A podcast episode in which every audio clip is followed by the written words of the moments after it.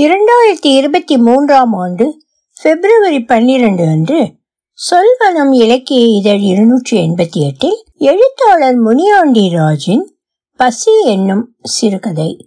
ஒலிவடிவம் சரஸ்வதி தியாகராஜன் பாஸ்டன். மாலை நேர மெதுவோட்டத்திற்கு பிறகு ஏதாவது சாப்பிட்டு விட்டு வந்திருக்க வேண்டும். அவசர அவசரமாக குளித்து கிராப் வண்டி ஒன்றை பிடித்து பேருந்து நிலையம் வருவதற்கும் விரைவு பேருந்து புறப்படும் நேரமும் சரியாயிருந்தது. அதிலும் கிராப் ஓட்டுநரை கொஞ்சம் அவசரப்படுத்தி கிராபை விட்டு இறங்கிய இடத்தில் ஒருவன் பர்கர் விற்று கொண்டிருந்தான். பர்கர் உண்பதில்லை உண்ணக்கூடாது என்ற வைராக்கியத்திலும் இருந்தேன். புலி பசித்தாலும் புல்லை தின்னாது அல்லவா? இப்போது இருக்கும் நிலையில் புல்லை என்ன? எதை கொடுத்தாலும் தின்னும். இரண்டு மூன்று நாள்களுக்கு முன் வாங்கி வைத்த ரொட்டிகள் வேறு வீட்டில் இருந்தன. அதையாவது பையில் தூக்கி போட்டு எடுத்து வந்திருக்கலாம். எல்லாம் என் நேரம். எப்போதும் மூன்று கிலோமீட்டர் மட்டும் மெதுவோட்டம் ஓடிவிட்டு அடுத்த இரண்டு கிலோமீட்டர் மெதுநடை நடப்பது வழக்கம்.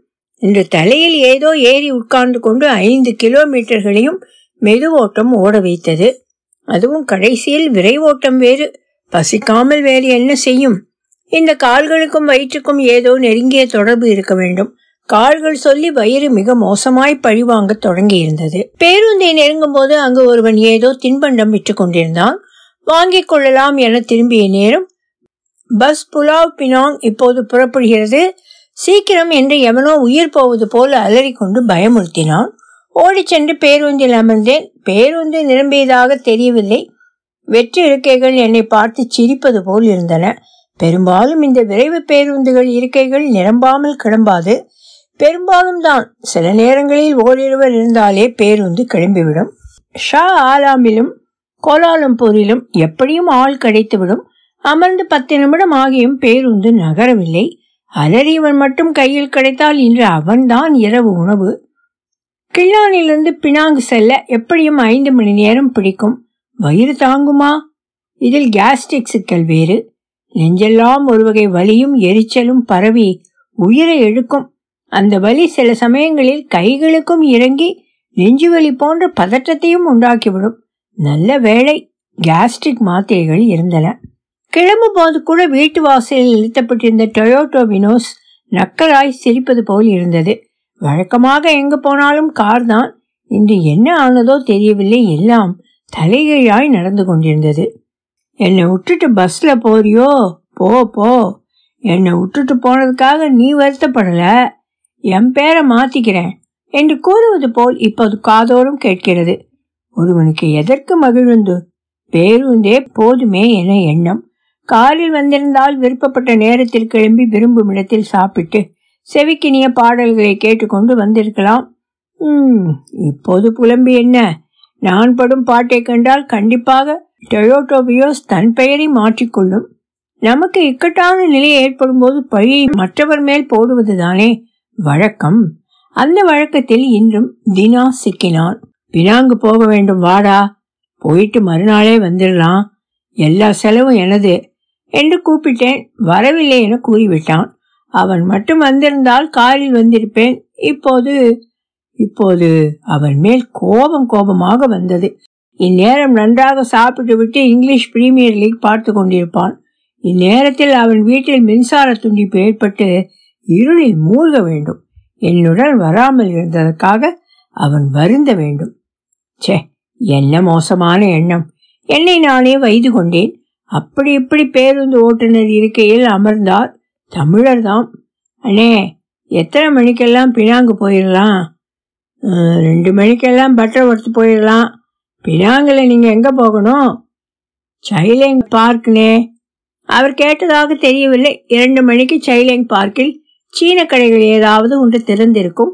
சீன உணவுகளுக்கு சைலங் பார்க் புகழ்பெற்ற இடம் இல்லையென்றால் பெரித்தா உணவகம் விடியற்காலை நான்கு மணிக்கு சென்றாலும் கூட்டம் நிரம்பி வழியும்.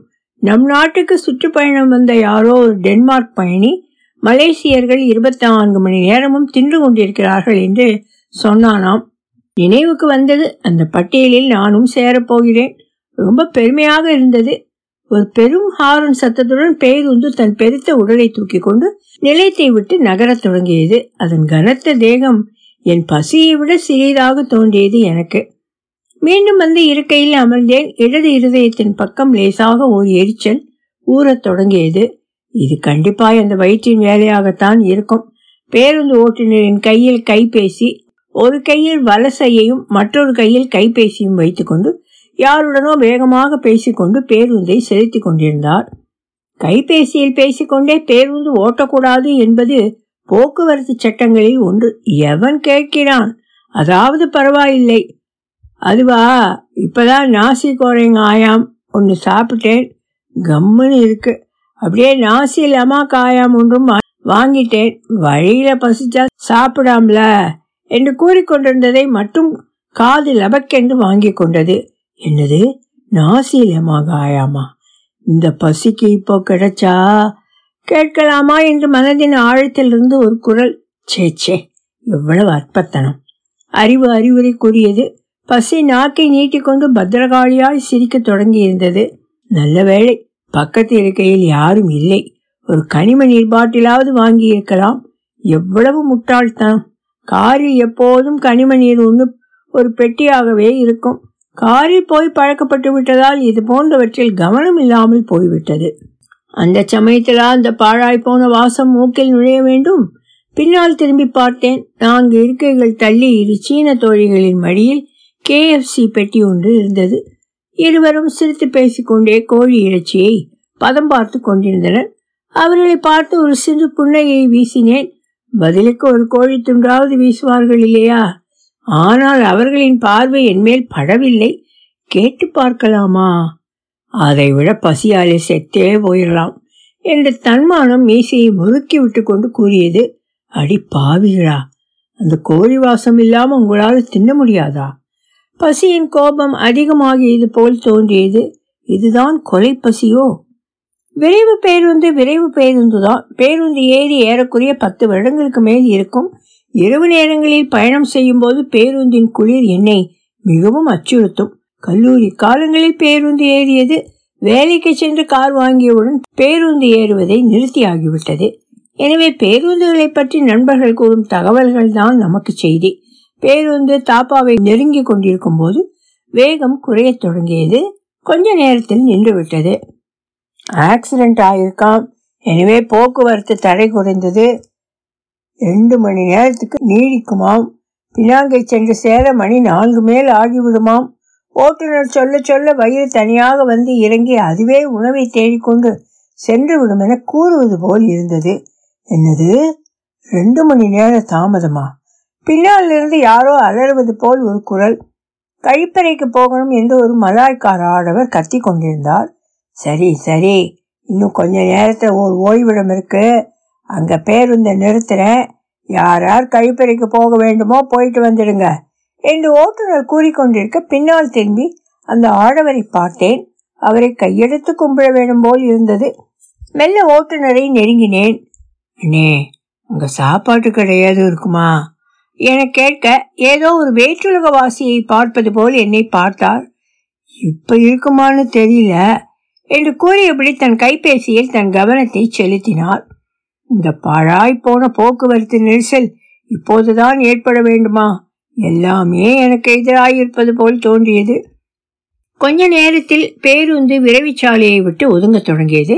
அங்கே வரிசையாக கழிப்பறைகள் இருந்தன. பழக்கமான இடம்தான். ஒரு வெள்ளை நிற மூடுந்தில் அங்கே பலகாரங்களும் நாசி லெமாவும் விற்று கொண்டிருப்பார்கள்.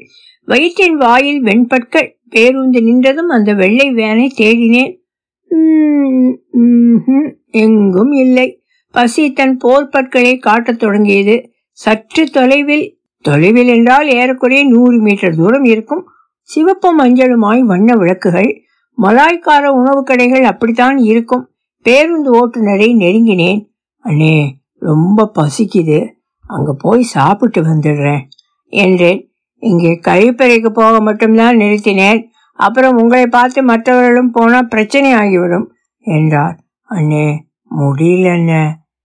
கெஞ்ச சரி சீக்கிரம் போயிட்டு வந்துடுங்க என்று சொல்லிவிட்டு திரும்பி கொண்டால் நன்றி சொல்லக்கூட நேரம் இல்லாமல் அந்த விளக்குகளை நோக்கி ஓடினேன்.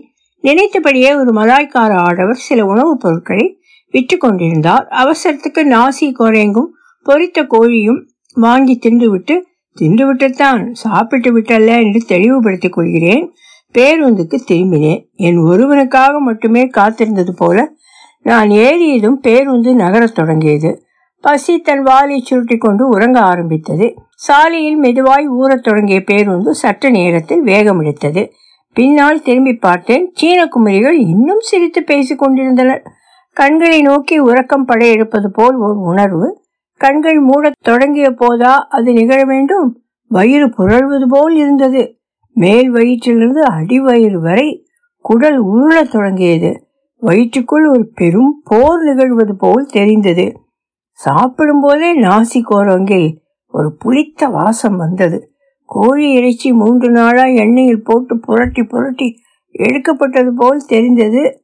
இப்போது ஒவ்வொரு முடிச்சாக அவிழத் தொடங்க நிலைமை மிகவும் மோசமாகிக் கொண்டே வந்தது. அடக்கி வைக்க நான் பசியில்லேடா என்று வயிறு கூற அண்ணே என்று ஓட்டுநரை நெருங்கினேன். ஒலிவடிவம் சரஸ்வதி தியாகராஜன் பாஸ்டன்.